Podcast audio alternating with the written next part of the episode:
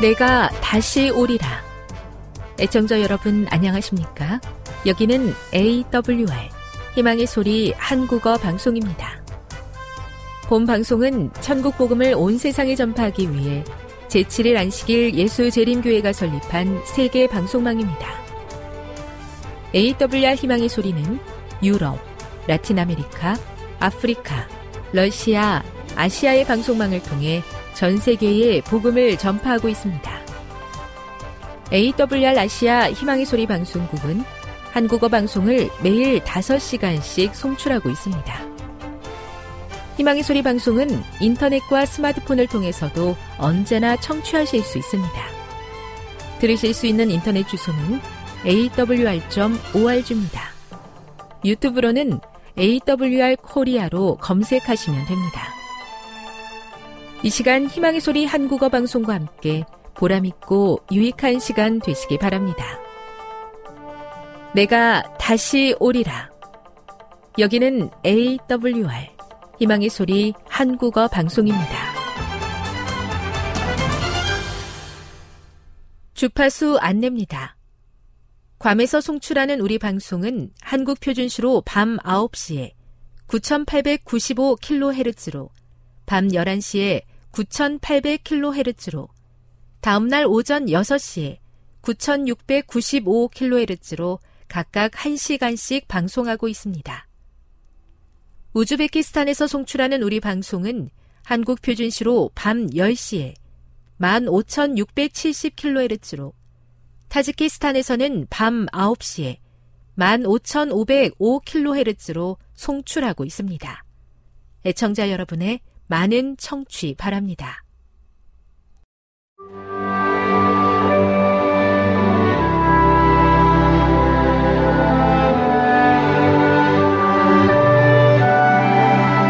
읽어주는 교과 첫째 날 7월 12일 일요일.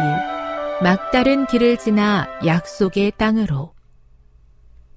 바로가 가까이 올 때에 이스라엘 자손이 눈을 들어 본즉 애굽 사람들이 자기들 뒤에 이른지라 이스라엘 자손이 심히 두려워하여 여호와께 부르짖고 출애굽기 14장 10절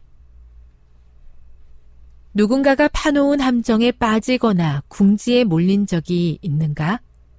간혹 예상치 못했던 깜짝 생일 파티를 열어주는 친구들이 있는 방으로 인도될 때는 기분이 좋을지 모르겠지만 학교나 직장에서 일어나는 모함이나 괴롭힘은 매우 불쾌하고 고통스러운 일이다. 이스라엘 백성이 애굽을 떠나던 날부터 약속의 땅에 이르던 날까지 여호와께서 그들 앞에서 가시며 낮에는 구름 기둥으로 그들의 길을 인도하시고 밤에는 불 기둥을 그들에게 비추사 낮이나 밤이나 진행하게 하셨다. 하나님께서 친히 그들의 모든 여정을 인도하셨다. 그런데 하나님께서 가장 먼저 그들을 인도하신 곳은 어디였는가? 그들 앞에는 바다가 펼쳐져 있었고 양 옆에는 산이 있었으며 뒤에는 바로의 군사들이 추격해 오고 있었다. 출애굽기 14장을 읽어보라. 이스라엘 백성이 두려워할 줄 아시면서도 하나님께서 그들을 그런 곳으로 인도하신 이유는 무엇인가? 불기둥과 구름기둥이 우리를 언제나 행복에서 행복으로만 이끌어준다는 보장은 없다. 그것은 때로 힘든 경험일 수도 있는데, 이는 의로 만물보다 거짓된 우리 마음을 훈련하는 과정이기 때문이다. 그 훈련을 거쳐 우리는 마침내 하나님의 인도하심에 대한 확신을 배우게 될 것이다.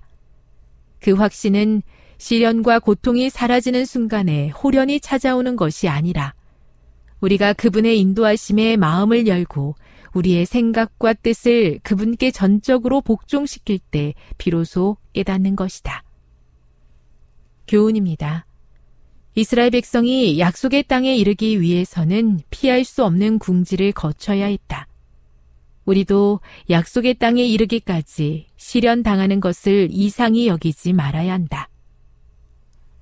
묵상. 이스라엘 백성들은 홍해를 건너는 경험을 통해 무엇을 배웠습니까? 이스라엘이 여호와께서 애굽 사람들에게 행하신 그 큰 능력을 보았으므로 백성이 여호와를 경외하며 여호와와 그의 종 모세를 믿었더라. 이스라엘 백성들은 최악의 상황에서 그들을 인도해 내신 하나님을 경험한 후에 비로소 하나님을 경외하며 하나님의 종을 믿게 되었습니다. 하나님께서 거룩한 목적을 가지고 허락하시는 고난을 통해 우리는 분명 영적으로 성장하게 됩니다. 고난이 낭비되는 시간이 아니라 성장의 시간이 되도록 날마다 하나님의 뜻을 구하며 사는 그리스도인들이 되어야겠습니다. 적용. 하나님께서 우리에게 허락하신 놀라운 약속들을 알고 있음에도 하나님을 온전히 신뢰하는 것이 어려운 이유는 무엇일까요? 하나님을 더 잘 믿고 경외하도록 하기 위해 하나님께서 그대에게 허락하신 고통의 시간이 있었는지 떠올려 보십시오. 영감의 교훈입니다. 시련과 고난은 주님의 귀중함을 절감케 함. 시련들은 그대들에게 하나님을 의지할 수 있는 기회를 주었고 열렬한 기도로 하나님을 찾게 하였으며 그분을 믿고 단순한 믿음으로 그분을 의지하게 하였다. 고난을 통해서 우리의 덕성이 시험을 받게 되고 우리의 믿음이 시련을 당하게 된다. 우리가 환란을 당할 때야말로 예수님의 고귀하심을 절실히 느낄 때이다. 가려 뽑은 기별 1권 117 예수님을 믿는다는 것이 항상 평안한 길을 보장하지 않는다는 것을 다시 한번 기억하게 하시니 감사합니다. 하나님께서 허락하시는 고난의 목적을 기억하며 하늘 본향에 이르기까지 끝까지 충성하며 살게 도와 주시옵소서.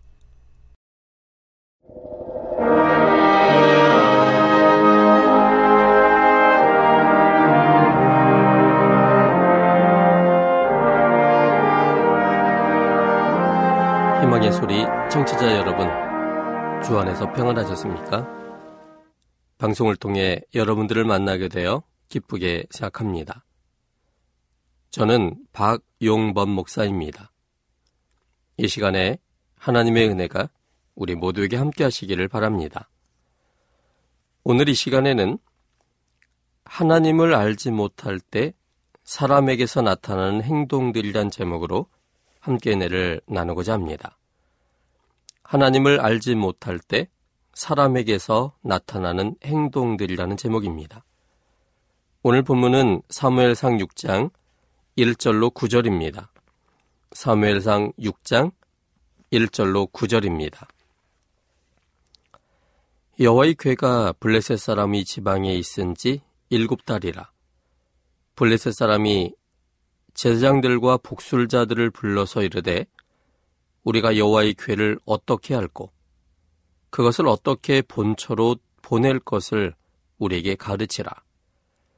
그들이 가로되 이스라엘 신의 괴를 보내려거든 거저 보내지 말고 그에게 속건제를 드려야 할지니라. 그리하면 병도 낫고 그 손을 너에게서 옮기지 아니하는 연고도 알리라. 그들이 가로되 무엇으로 그에게 들을 속건제를 삼을꼬 가로되 볼레셋 사람이 방백의 수요대로 금독종 다섯과 금쥐 다섯이라야 하리니 너희와 너희 방배에게 내린 재앙이 일반임이니라. 그러므로 너희는 너희 독종의 형상과 땅을 해롭게 하는 주의 형상을 만들어 이스라엘 신께 영화를 돌리라. 그가 혹 그 손을 너희와 너희 신들과 너희 땅에서 경하게 하실까 하노라. 애굽인과 바로가 그 마음을 강팍해 한 것 같이 어찌하여 너희가 너희 마음을 강팍해 하겠느냐? 그가 너희 중에서 기이하게 행한 후에 그들이 백성을 가게 하므로 백성이 떠나지 아니하였느냐? 그러므로 새 수레를 만들고 멍에 메어 보지 아니한 전나는 소 둘을 끌어다가 수레를 소에 메우고 그 송아지들은 떼어 집으로 돌려보내고 여호와의 괴를 가져다가 수레에 싣고 속건제들을 금 보물은 상자에 담아 괴 곁에 두고 그것을 보내어 가게 하고 보아서 괴가 그 본 지경길로 올라가서 베스메스로 가면 이 큰 재앙은 그가 우리에게 내린 것이요 그렇지 아니하면 우리를 친 것이 그 손이 아니요 우연히 만난 것인 줄 알리라. 본문은 하나님의 괴가 일곱 달 동안이나 블레셋 사람의 지방이 있었을 때의 일화를 보여주고 있습니다. 하나님의 법계가 일곱 달 동안 블레셋 사람이 땅에 있을 때 블레셋 사람들에게는 상당한 고통이 뒤따랐습니다. 그것은 하나님께서 블레 사람들을 치시기 때문에 생긴 고통이 아니라 천지를 주관하시는 하나님의 모습을 보여주므로 블레셋 사람들도 하나님 안에서 생명을 얻도록 하기 위한 사랑의 행위였습니다. 그런데 블레셋 사람들은 하나님께로 돌이키기보다는 그들이 믿고 있던 다곤신에 대한 더욱 확고한 믿음에 빠지고 어떻게든 법계를 이스라엘계로 돌려주고자 강구하였습니다. 법계를 이스라엘에게로 돌려보내는 일도 단순한 일이 아니었습니다. 그래서 블레셋 사람들이 그 나라의 제사장들과 북술자들을 불러서 하나님의 괴를 어떻게 돌려보내야 하는지를 물어보았습니다. 블레셋의 제사장들과 북술자들은 하나님과는 정반대 입장에서 사는 사람들입니다. 그런데 성경은 공적으로 하나님과 반대되는 입장에 굳이 서지 않아도 하나님 편을 선택하지 아니한 모든 사람들은 하나님과 정반대의 입장에 서는 사람들이라고 정의하고 있습니다. 먼저 로마서 3장 10절에 있는 말씀입니다. 로마서 3장 10절에 있는 말씀입니다. 기록한 바 의인은 없나니 하나도 없으며 이 말씀에 보면 모든 사람은 하나님과 떨어져 있는 그래서 의인이 아닌 죄인임을 설명하고 있고요. 또 로마서 8장 7절입니다. 육신의 생각은 하나님과 원수가 되나니 이는 하나님의 법에 굴복치 아니할 뿐 아니라 할 수도 없습니다. 모든 사람은 하나님과 관계가 끊어졌고 그래서 모든 사람들의 생각은 하나님과 원수가 되는 생각을 하고 그래서 하나님의 법에 굴복치 아니할 뿐만 아니라 아예 할 수도 없음을 로마서 8장 7절은 설명하고 있습니다. 그래서 블레셋의 제사장들과 복술자들의 생각과 행동들은 하나님을 알지 못하는 보통 사람들의 생각과 행동과 동일하다고도 말할 수 있습니다. 사람의 근본은 하나님의 생명으로 태어난 귀한 존재들이지만 하나님과 상관없는 하나님을 나의 생명의 아버지로 알지 못하고 사는 사람들은 그들의 죄의 본성의 힘으로 살아가는 사람들입니다. 그렇다면 죄의 본성으로 살아가는 사람들의 모습은 어떤 것일까요? 우리는 이 문제를 본문을 통해서 생각해 보고자 합니다. 첫째는 하나님을 알지 못할 때 행위적 신앙에 빠집니다. 하나님을 알지 못할 때 행위적 신앙에 빠집니다. 3절에 있는 말씀입니다. 사무엘상 6장 3절입니다. 그들이 가로되 이스라엘 신의 괴를 보내려 하거든 거저 보내지 말고 그에게 속건제를 드려야 할지니라. 그러면 병도 낫고 그 손을 너희에게서 옮기지 아니하는 연고도 알리라. 블레셋의 제장들과 복술자들이 블레셋 사람들에게 말한 첫 번째 주의사항은 이스라엘 신의 괴를 보내려거든 거저 보내지 말라는 것이었습니다. 이스라엘 신의 노여움을 잘 풀어드려야만 병도 낫고 재앙의 이유도 알게 된다고 조언했습니다. 그리고 그 방법으로 그들은 속건제를 제시했습니다. 하나님을 알지 못한다는 의미는 하나님의 품성을 알지 못한다는 의미입니다. 하나님의 사랑을 알지 못하기 때문에 하나님을 사람의 생각 속에서 자기들처럼 생각합니다. 사람들의 의는 상대적 개념의 의를 공평하다고 생각합니다. 착한 사람은 복을 받고 악한 사람은 벌을 받아야만 공평하다고 생각하고 또 그렇게 해야만 그것을 정의라고 생각합니다. 착한 이가 고통을 받거나 악한 사람이 흥황하는 것은 정의롭지 못한 일이라고 생각합니다.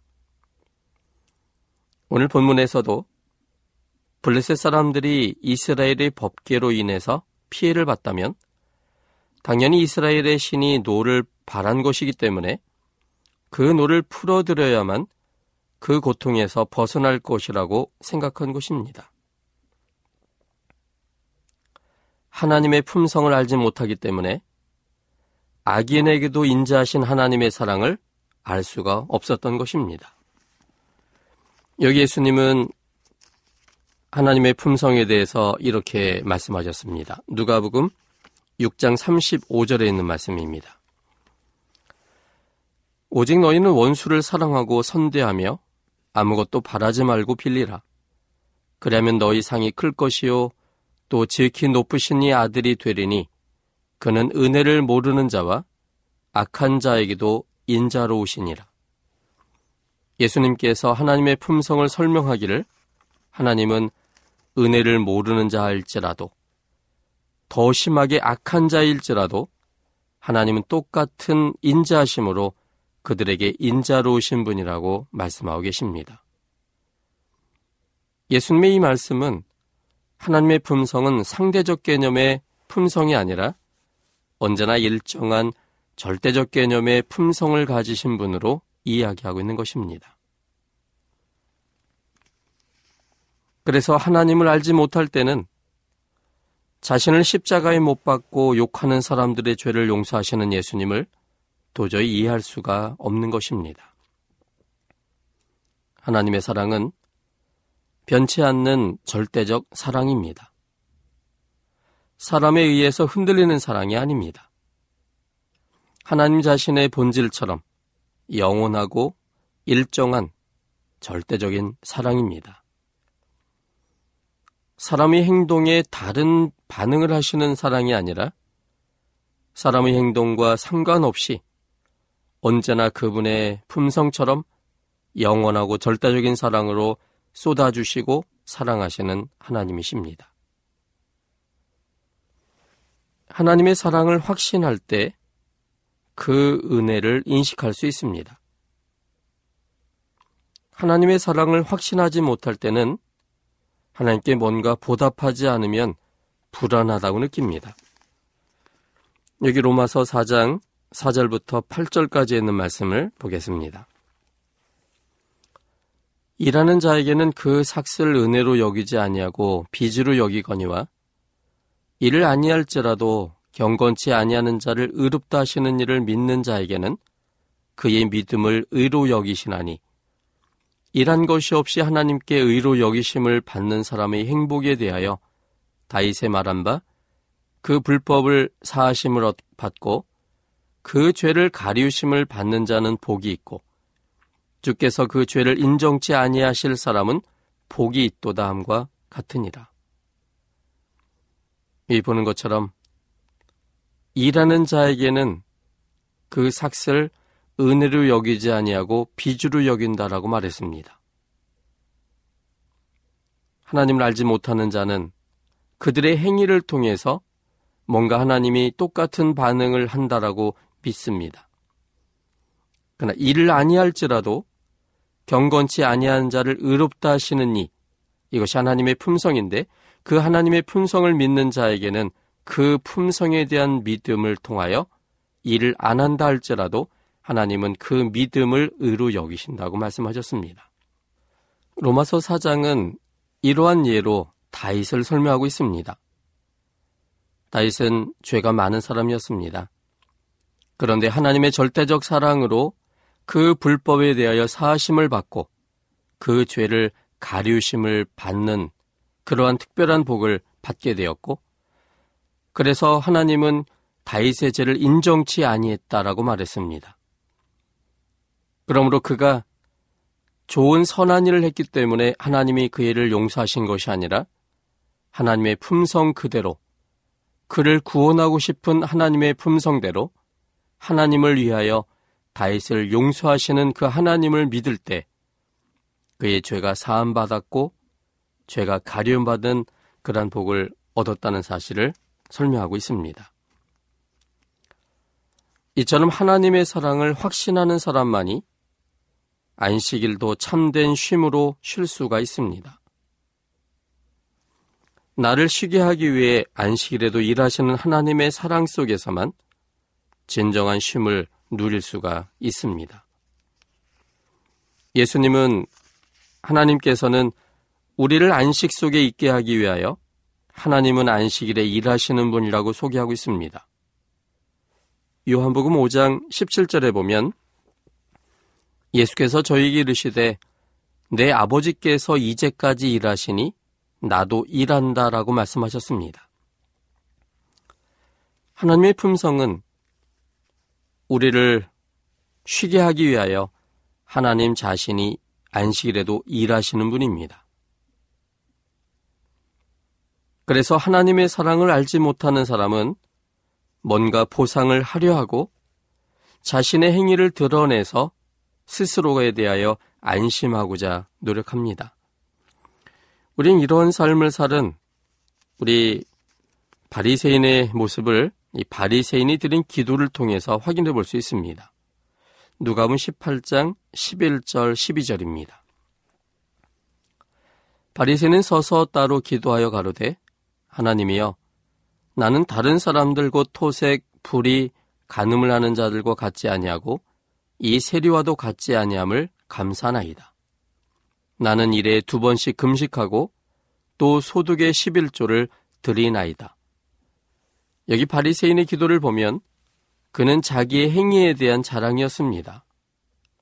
도색하고 불의하고 가늠한 자들과 같지 아니한 자신들의 행위, 그리고 특별히 그 옆에 서 기도 했던 세리와도 같지 않음에 대하여 감사하다고 표현했습니다. 그는 일주일에 두 번씩 금식을 하고 소득의 11조를 들는 사람이었습니다. 그런데 그들이 그렇게 하는 이유는 무엇일까요? 바리새인들이 알고 있는 하나님의 품성은 사람의 행위가 없으면 하나님이 복을 주시지 않는 분이기 때문입니다. 그래서 바리새인은 하나님의 풍성한 복을 받기 위하여 열심히 그의 행위를 다른 사람과 같지 않게 한 것입니다. 그리고 그것을 자랑스럽게 말함으로 하나님의 큰 복을 기대하는 그 자신의 신앙을 기도로서 표현하고 있는 것입니다. 이처럼 하나님의 품성을 제대로 알지 못하면 하나님의 가진 그 품성을 상대적 개념으로 생각하기 때문에 내 행위가 매우 중요합니다. 하나님의 마음에 드는 행위를 해야만 복을 받고 그렇지 못하면 벌을 받을 수 있다고 생각하기 때문에 그들은 끊임없이 뭔가 보답하지 않으면 불안하다고 느끼고 그래서 그들은 행위에 초점을 맞추는 신앙을 하게 됩니다. 결국 이런 사람들은 자신의 행위에 근거하여 그들의 구원까지도 생각하기 때문에 이 행위적 신앙에 있는 사람들은 밤낮 쉼을 얻지 못합니다. 여기 요한계시록 14장 11절에 보면 짐승의 표를 받은 사람, 즉 하나님과의 반대편에 서기를 확정된 사람의 그 모습에 대하여 여기 한마디로 이렇게 말하고 있습니다. 그 고난의 연기가 세세토록 올라가리로다. 짐승과 그의 우상에게 경배하고 그 이름의 표를 받는 자는 누구든지 밤낮 쉼을 얻지 못하리라 하더라. 하나님을 떠난 다른 신을 믿는 사람들, 그래서 짐승과 그의 우상에게 경배하고 그 이름의 표를 받는 사람들은 자신의 행위가 그들의 구원과 직접적 연관이 있기 때문에 자신의 행위에 따라서 그들의 마음이 불안하여지고 그래서 밤낮 쉼을 얻지 못하는 그들의 모습이 될 것입니다. 그런데 오히려 밤낮 쉬지 못하는 것을 보통의 사람들은 오히려 안심합니다. 그렇게라도 해야 마음이 편하다고 생각합니다. 자학적입니다. 그래서 자학적일수록 내공이 깊은 사람으로 인정을 받습니다. 행위적 신앙을 근거로 살아가는 사람들에게는 얼만큼 더 자학적이냐에 따라서 그 사람의 신앙이 깊고 내공이 깊은 사람으로 인정을 받는 그런 모순된 세상에서 우리들은 살고 있습니다. 불교계 유명한 성철 스님이라는 분이 계십니다. 그분은 벽면 수도를 몇 년 동안 하신 분입니다. 이 벽면 수도란 등을 땅에 닿지 않고 수행하는 것입니다. 즉, 몇 년 동안 잠을 자지 않고, 누워서 잠을 자지 않고 벽을 보며 수도했던 사람입니다. 정말 대단한 사람입니다. 그런데 이것이 그의 신앙에 있어서 그의 열성과 행위가 매우 중요하기 때문에 그는 몇 년 동안을 벽면 수도를 할 만큼 그렇게 노력했던 사람이고 또 그런 사람의 그 모습들을 볼 때 보통 사람들은 정말 대단한 사람, 내공이 깊은 그리고 신, 불심이 아주 큰 사람이라고 그렇게 생각합니다. 그런데 이것은 농경 문화와 유교 문화의 배경을 가진 우리나라에서도 종종 지나치게 나타나는 현상들이기도 합니다. 이것은 비단 불교뿐만 아니라 기독교계에서도 이런 현상들이 있습니다. 인간의 행위에 초점을 맞춘 아주 대표적인 것이 두 가지가 있다면 그것은 새벽 기도와 철야 기도입니다. 새벽 기도란 새벽에 일찍 일어나서 제일 좋은 시간, 첫 번째 시간을 하나님과 더불어 교제한다는 의미가 있습니다. 또 철야 기도는 밤을 세워가면서 특별한 문제 때문에 그 문제를 위하여 기도하는 그러한 기도를 말합니다. 새벽 기도나 철야 기도는 이 기독교의 신앙 속에 둘 다 의미가 있는 것이고 또 필요한 것일 수도 있습니다. 그런데 그것이 그것의 성격은 매우 좋은 것임에도 불구하고 하나님의 품성을 알지 못할 때의 사람의 생각은 그것이 그 자신이 하나님께 나아가는 데 있어서 행위로서 그걸 도구로 사용할 수 있다는데 문제점이 있을 수 있습니다. 새벽 기도와 철야 기도가 의미가 있는 것들이지만 꼭 그 시간에 피곤함을 무릅쓰고 해야만 한다는 강박관념으로 임한다면 그것들을 생각해 볼 만한 것들이 됩니다. 지나치게 일찍 일어나서 기도하고 너무 피곤하면 또 잘 수밖에 없는 그 상황이지만 일단 일어나서 기도하고 잔다 할지라도 기도해야 된다는 생각, 또 일주일에 한 번은 철회해야 안심한다면 그것은 행위적 신앙에 가깝습니다. 내가 좀 더 일찍 일어날수록 하나님께서 더 많은 은혜를 주시고 좀 더 많이 기도할수록 하나님께서 우리의 기도를 들어주신다는 생각은 그것은 하나님의 품성을 제대로 이해하는 것이 아닙니다. 예수님은 이 문제에 대해서도 이렇게 말씀하셨습니다. 마태복음 6장에 있는 말씀들입니다. 마태복음 6장입니다. 6장 5절부터 보면 또 너희가 기도할 때 외식하는 자와 같이 되지 말라. 저희는 사람에게 보이려고 회당과 큰 거리 어귀에 서서 기도하기를 좋아하느니라. 내가 진실로 너에게 이르노니 저희가 자기 상을 이미 받았느니라. 너희는 기도할 때에 내 골방에 들어가 문을 닫고 은밀한 중에 계신 내 아버지께 기도하라. 은밀한 중에 보시는 내 아버지께서 갚으시리라. 또 기도할 때에 이방인과 같이 중언부언하지 말라. 저희는 말을 많이 하여야 들으실 줄 생각하느니라. 그러므로 저희를 본받지 말라. 구하기 전에 너희에게 있어야 할 것을 하나님 너희 아버지께서 아시느니라. 그리고 주기도문이라고 알려진 그 기도를 우리에게 가르쳐 주셨습니다. 그러므로 너희는 이렇게 기도하라. 하늘에 계신 우리 아버지여, 이름이 거룩히 여김을 받으시오며, 나라 임하옵시며, 뜻이 하늘에서 이룬 것 같이 땅에서도 이루어지이다. 오늘날 우리에게 일용할 양식을 주옵시고, 우리가 우리에게 죄 지은 자를 사여 준 것 같이 우리 죄를 사여 주옵시고, 우리를 시험에 들게 하지 마옵시고, 다만 악에서 구하옵소서. 나라와 권세와 영광이 아버지께 영원히 있사옵나이다. 아멘. 여기 예수님은 이방인의 기도와 하나님을 믿는 성도의 기도가 어떻게 되어야 함을 구체적으로 말씀하셨습니다. 이방인들의 기도는 외식을 위한 기도였습니다. 다른 사람들에게 보이려고. 그래서 그들은 큰 소리로 사람들이 많은 회당과 큰 거리 여기에서 서서 기도하기를 좋아하는 사람들이라고 말했습니다. 또 이방인들은 중언부언하는 기도를 했습니다. 중언부언이란 같은 말을 계속하여 반복하여 드리는 말을 말합니다. 이방인들이 중언부언하는 이유는 그들이 믿는 신은 살아있는 신이 아니기 때문입니다.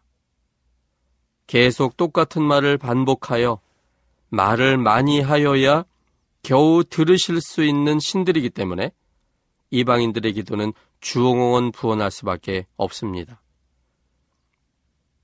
그런데 하나님께서는 창조하신 하나님이시고 살아계시는 아버지시고 우리의 필요가 무엇인지를 이미 아시는 하나님이시기 때문에 말을 많이 하여야 들으시는 분이 아닙니다. 오히려 구하기 전에 우리에게 무엇이 필요한지를 우리 주님은 아시는 분이셔야만 합니다. 그 이유는 그분이 우리를 창조하신 창조주시기 때문입니다. 우리가 없었을 때 없었던 우리를 있게 하신 창조하신 하나님은 하나님의 계획 속에서 우리를 창조하셨습니다. 우리의 존재는 바로 하나님에게 있었습니다.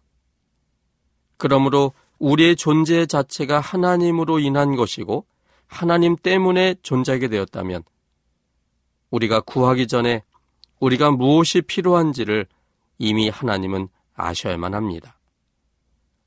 그러므로 우리가 무엇을 구하여야만 겨우 거기에 대해서 응답하시는 분이라면 그분은 창조주이실 수 없습니다. 우리의 필요를 미리 아셔서 구하기 전에라 할지라도 우리의 필요를 채워주시는 창조주 하나님이셔야만 합니다. 그러므로 새벽은 매우 중요하고 좋지만 그 마음의 동기가 무엇인지를 생각해 봐야 합니다. 내 정성을 보시고 내 정성의 시간을 하나님께서 확인하신 이후에야 그 정성의 크기에 비례하여 우리에게 겨우 주시는 분이시라면 그 하나님은 우리 창조주이실 수가 없습니다. 그런데 우리가 하나님을 제대로 알지 못하기 때문에 또한 하나님의 품성을 바로 이해하지 못하기 때문에 이방신을 믿는 사람들처럼 기독교 내에서도 여전히 행위 신앙이 자리를 잡고 있다는 사실입니다. 그래서 5시에 일어나는 사람보다 4시에 일어나는 사람의 기도를 하나님이 더 잘 응답한다라고 생각하고 있습니다. 새벽 4시보다는 3시가 더 효험이 있다고 생각합니다. 철야 기도의 문제도 마찬가지입니다. 오랜 동안 기도할 때 하나님께서 우리의 노력을 가상히 보셔서 우리의 기도에 응답하신다고 생각하는 경향이 있습니다. 매우 종교적인 모습처럼 보이지만 은밀한 마음의 동기를 살펴본다면 하나님을 제대로 알지 못하는 것입니다. 그가 믿는 하나님은 성경에 말씀하시는 우리를 창조하신 여호와 하나님이 아닙니다. 우리가 하나님이 누군신지를 아셔야만 합니다. 하나님을 알 때, 그리고 하나님의 사랑의 품성을 확신할 때, 드디어 그때야말로 하나님 안에서 쉼을 누리게 되고 그 은혜 속에 감사하며 우리의 모든 인생을 하나님께 맡기는 삶을 살게 됩니다.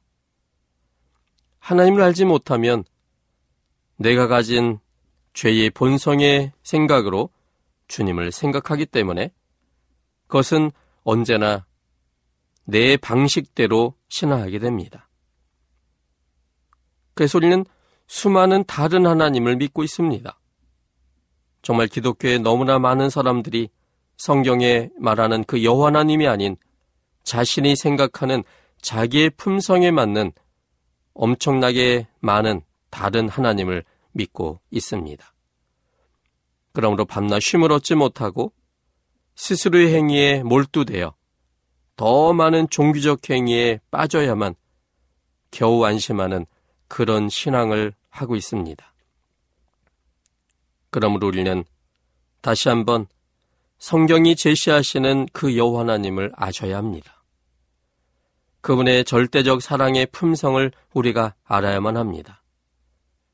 그 하나님의 품성을 볼 때만 진정코 그분의 사랑 속에서 똑같은 사랑의 반응을 할 수가 있기 때문입니다.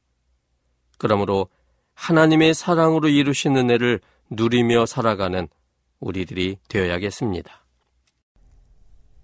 지금 여러분께서는 AWR 희망의 소리 한국어 방송을 듣고 계십니다.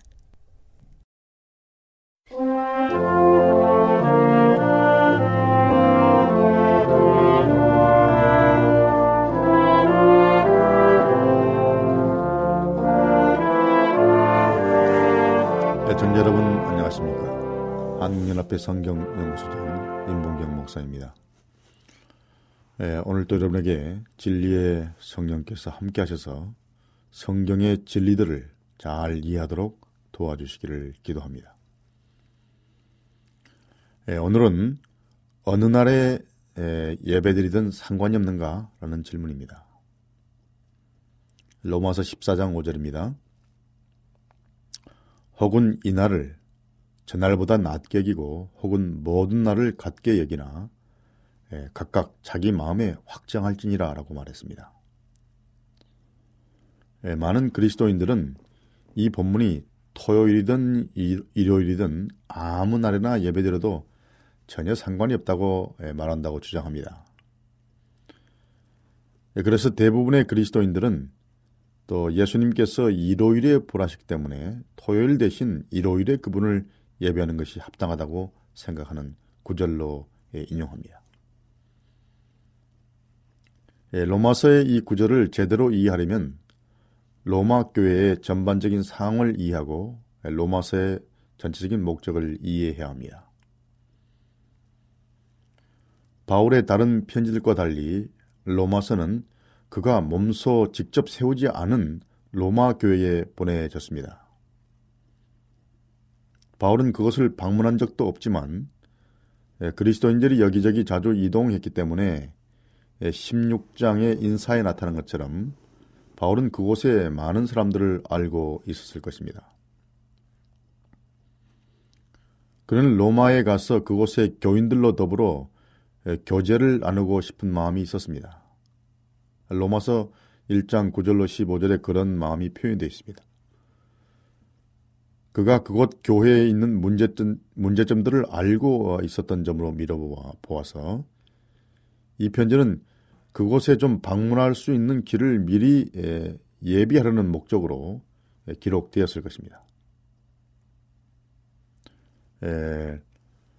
로마에 있는 교회가 어떻게 시작되었는지를 잘 알 수는 없습니다.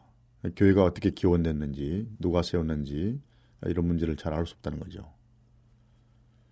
로마에서 온 어떤 사람들이 오순절에 예루살렘에 있었던 것으로 보아서 그들이 오순절에 복음을 듣고 그 복음의 기별을 가지고 로마로 돌아가서 전했다고 생각할 수 있겠습니다.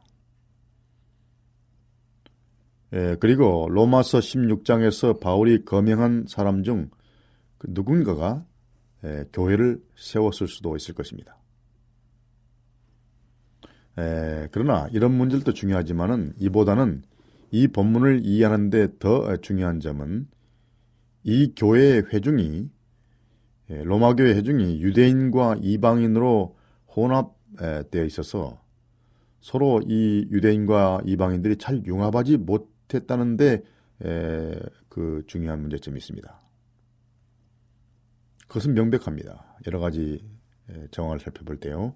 어떤 점에서 로마서의 주제가 어떻게 하면 이 유대인과 이방인이 모두 하나님의 은혜의 왕국에서 함께 좋은 관계를 맺고 살 수 있는지와 관련되며 또 그래서 기타 모든 것은 그 주제를 뒷받침하는 논중들이라고 볼 수도 있습니다. 다시 말해 로마서의 전체 주제가 믿음으로 말미암인데 이 믿음으로 말미암는 주제는 주제는 역사적으로 그 당시에 유대인과 이방인들이 하나님의 의 그리고 그리스도의 은혜로 하나 되는 것을 강조하는 것이 로마서의 중심 주제라고도 볼 수 있다는 거죠. 즉 유대인이나 이방인이나 모두 구원이 필요하고 또 모든 사람은 동일하게 하나님의 그리스도의 의와 그분의 은혜로 구원받는 사상이 있는 거죠.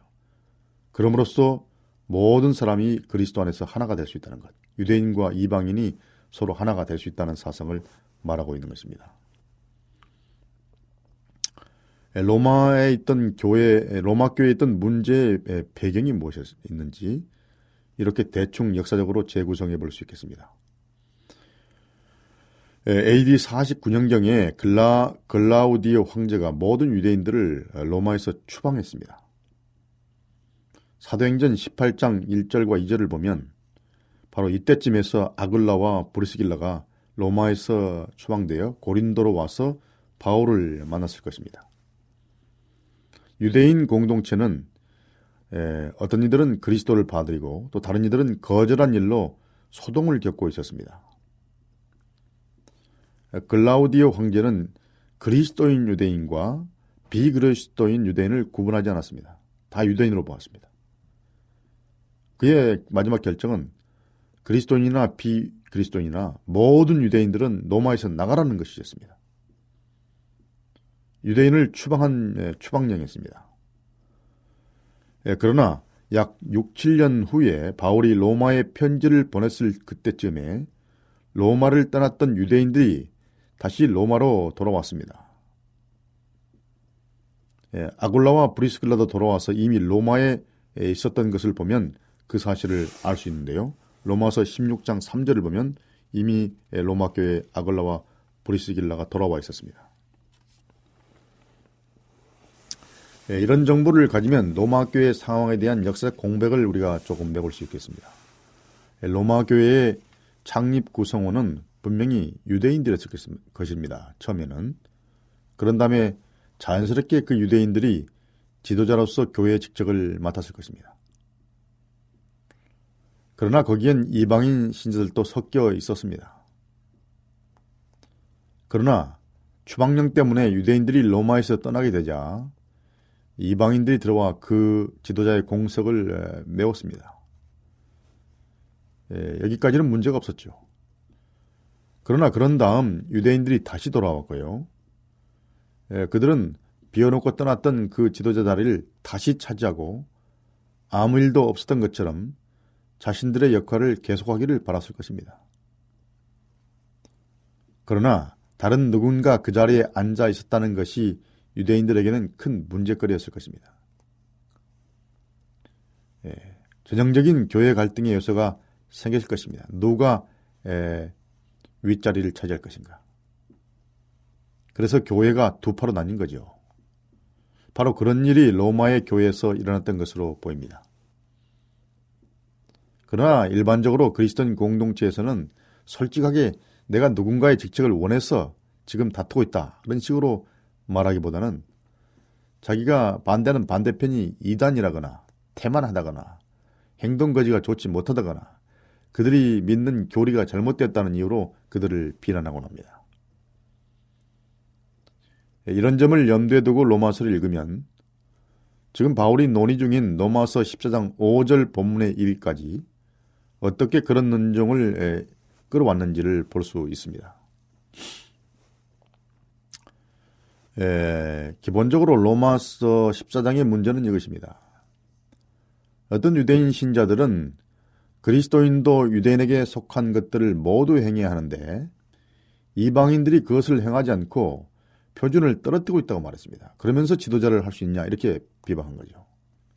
그런데 이방인들은 그리스도인이 그런 것들을 마음을 그런 것들로 마음을 괴롭힐 필요가 없다. 그렇다면 여기서 문제가 되는 유대인에게 속한 것은 무엇을 말할까요? 예, 그중 하나가 음식 문제였던 것으로 보입니다. 로마서 14장 2절 3절입니다. 어떤 사람은 모든 것을 먹을 만한 믿음이 있고 연약한 자는 채소를 먹는다. 또 먹는 자는 먹지 않는 자를 업신여기지 말고 먹지 못하는 자는 먹는 자를 판단하지 말라. 이는 하나님이 저를 받으셨다라고 로마서 14장 2절로 3절은 말합니다. 그러므로 먹는 것 때문에 서로를 업신여기고 비방하고 판단하는 일이 있었던 것으로 보입니다. 그것은 아마도 바울이 고린도전서 8장에서 거론한 문제와 같은 문제일 것입니다. 우상에게 바친 고기를 먹는 것과 관계된 거죠. 우상에게 바친 고기를 먹을 것인가 말 것인가. 우리가 시장에서 사는 그 고기가 우상에 바쳐진 것인가 아닌 것인가. 우리는 어떻게 할 것인가. 그러므로 유대인들은 아예 고기를 먹지 말라. 채소만 먹어라. 이렇게 주장한 것이죠. 에, 그는 거기서도 약한 자와 또 고린도전서 8장에서도 그는 바울은 약한 자와 강한 자, 또 형제의 길에 걸림돌을 놓지 말라는 것 등에 대해서 말하고 있습니다. 예, 그러나 이 로마서 14장 우리가 다루는 본문은 날에 대한 문제에 포커스를 맞추고 있습니다. 예, 우리가 살펴보고 있는 이 다른 문제는 특별한 날들에 관한 것이었습니다. 로마서 14장 5절 6절은 혹은 이 날을 저날보다 낮게 여기고 혹은 모든 날을 같게 여기나니 각각 자기 마음에 확장할지니라.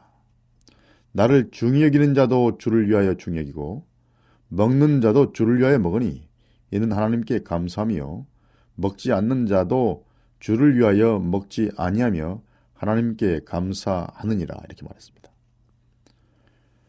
네, 그럼 바울은 어떤 날들을 말하고 있을까요? 주석가들은 서로 다른 대답들을 제시합니다. 어떤 이들은 고대의 일반화된 미신인 길일과 흉일을 구분하는 것과 관련된 문제라고 생각합니다. 그러나 바울이 그러한 미신적인 일을 그렇게 부드럽게 다뤘다고 믿기는 힘듭니다. 또 여러 고대나 현대 해석자들은 바울이 어떤 날을 금식일로 지키는 것에 대해 말하고 있다고 생각합니다.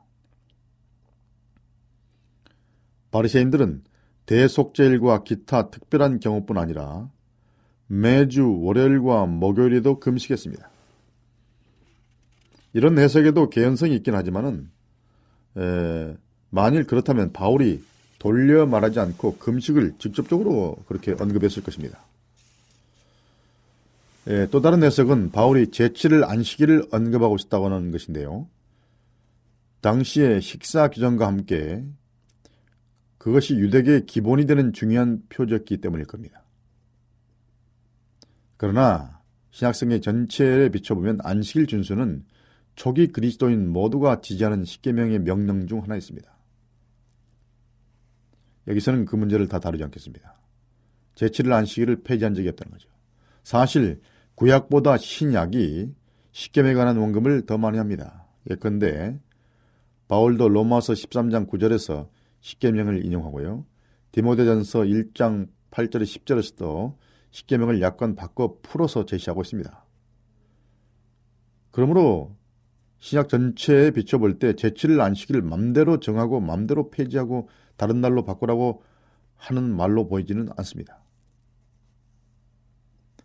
에, 그렇다면 바울이 유대력에서 제7일 안식일을 제외한 여러 에, 절기 또 특별한 축제 날들을 언급하고 있었다는 것이 가장 적합한 해석입니다. 에, 이런 날들에는 모세 율법이 규정한 절기뿐 아니라 예를 들면 유월절, 무교절, 오순절, 나팔절, 대속제일, 장막절 등등 이런 절기뿐 아니라 또 불임절 같은 모세 이후 시대의 절기나 또 수전절 같은 성경 시대 이후의 절기도 여기에 포함되었을 것입니다. 에, 덧붙여 음력으로 매월 초하루인 월삭의 준수도 여기에 포함될 수 있습니다. 이 중 어떤 날들은 절기 안식일로 준수되었습니다. 물론 제7일 안식일과는 구별된 다른 안식일이죠. 이런 날들에도 노동은 하지 않았지만 몇 가지 점에서 제7일 안식일과는 완전히 구분되었습니다. 그러나 이런 절기 안식일들은 십계명에 지키라고 규정되지 않은 날들이며 매주 행사가 아니라 연례 행사 혹은 원래 행사였습니다. 따라서 이런 날들의 준수 시간은 어느 정도 사람의 판단에 달려 있었는데 왜냐하면 지도계층의 사람들이 새 달이 보이는 증거에 기초하여 언제 음력달이 시작하는지를 그들이 인간적으로 결정했기 때문입니다. 천문학적으로 정확하지 않을 수도 있습니다. 자, 이제 이렇게 결론 내리는 것이 최선일 것 같습니다. 바울은 십계명에 기초하여 유대인과 이방인 모두를 위한 성경적 윤리를 지지하면서 예, 유대인과 이방인 사이에 존재하는 분리의 감정을 줄여서 그들을 그리스도 안에서 또 믿음 안에서 하나님의 은혜로 말미암은 구원 안에서 하나로 만들고자 했을, 했을 것입니다. 예, 이는 유대계의 기본이 되는 표로 여겨지나 아무런 윤리적인 또 도덕적인 의미가 없는 유대인의 관습을 더 이상 중요하게 생각하지 않았음을 않았음도 의미했습니다. 그러나 제7일 안식일은 다른 문제였습니다. 그건 십계명 중에 하나였습니다. 또 식사와 관련된 세부 규칙들 그리고 유대인의 역사와 불가분의 관계에 있을 뿐 아니라 유대인의 정치성을 한층 강화시켜주는 여러 가지 절기들이 여기에 포함됐을 것입니다. 그런 이방인들과는 상관이 없는 거죠. 이와 함께 또 바울의 주된 요점을 놓치지 않는 것이 중요한데요. 이런 유대인들의 관습을 개인의 선택상으로 여긴 이방인들이 소위 믿음이 연약하다고 일컬어진 유대인 형제들보다 좀 더 영적으로 진보되었을지도 모르지만 그런 이방인들도 자기들 방식대로 사물을 보지 못하는 유대인 형제들의 종교적 감정을 고려해야 했습니다. 이방인이나 유대인이나 서로를 존중해야 했다는 말이죠. 로마서 14장에서 바울은 그리스도인의 관영에 대한 훌륭한 공교를 하고 있습니다. 그것은 오늘날에도 그리스도인에게 여전히 필요한 덕목입니다. 상대방의 입장을 이해하고 고려하고 비난하지 말아야 한다는 것이 바울의 중심 의도입니다. 그리스도인들이 서로 약간의 의견 차이가 있을 수 있지만 때때로 어떤 점은 양편이 옳고 어떤 점은 양편이 그럴 수 있습니다. 잘못된 점은 서로 고치고 좋은 점은 서로 독려해야 되는 것입니다. 그러나 서로의 잘못된 점만 보고 서로를 비난하는 것은 그리스도인이 아닙니다. 잘못된 점은 자기와 다른 견해를 양심적으로 지지하는 형제를 판단함으로써 자신이 하나님의 자리에 심판자의 자리에 앉는 것입니다. 믿음이 연약한 형제를 배려하는 것이 곧 복음의 정신인 것입니다. 그러므로 이 말이 로마서 전체의 신학적 배경이나 로마서 14장 그리고 고린도서 8장 여러 가지 신약의 증거에 비춰볼 때 이 말이 마음대로 제7일 안식일을 폐지하거나 다른 날로 바꾸라는 말보다는 이런 전반적인 의미에서 이해하는 것이 합력이라고 생각합니다. 아, 그럼 오늘은 여기까지 하겠습니다. 다음 시간까지 여러분 평안하시기를 기도하겠습니다. 안녕히 계십시오.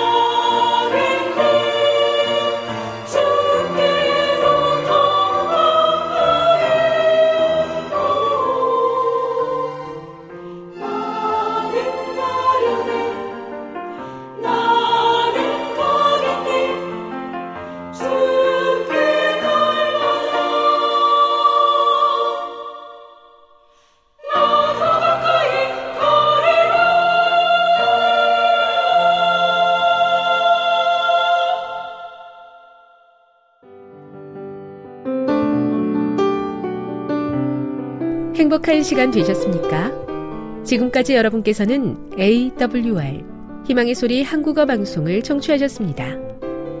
방송을 청취하시고 문의를 원하시는 분은 우편번호 02461 대한민국 서울시 동대문구 이문로 1길 11 희망의 소리 방송부 앞으로 편지나 엽서를 보내주시거나 지역번호 02-3299-5296에서 8번으로 전화 주시기 바랍니다. 지금까지 함께 해주신 애청자 여러분들께 감사드립니다. 애청자 여러분, 다음 이 시간까지 하나님 안에서 늘 평안하십시오. 감사합니다. 내가 다시 오리라. 여기는 AWR 희망의 소리 한국어 방송입니다.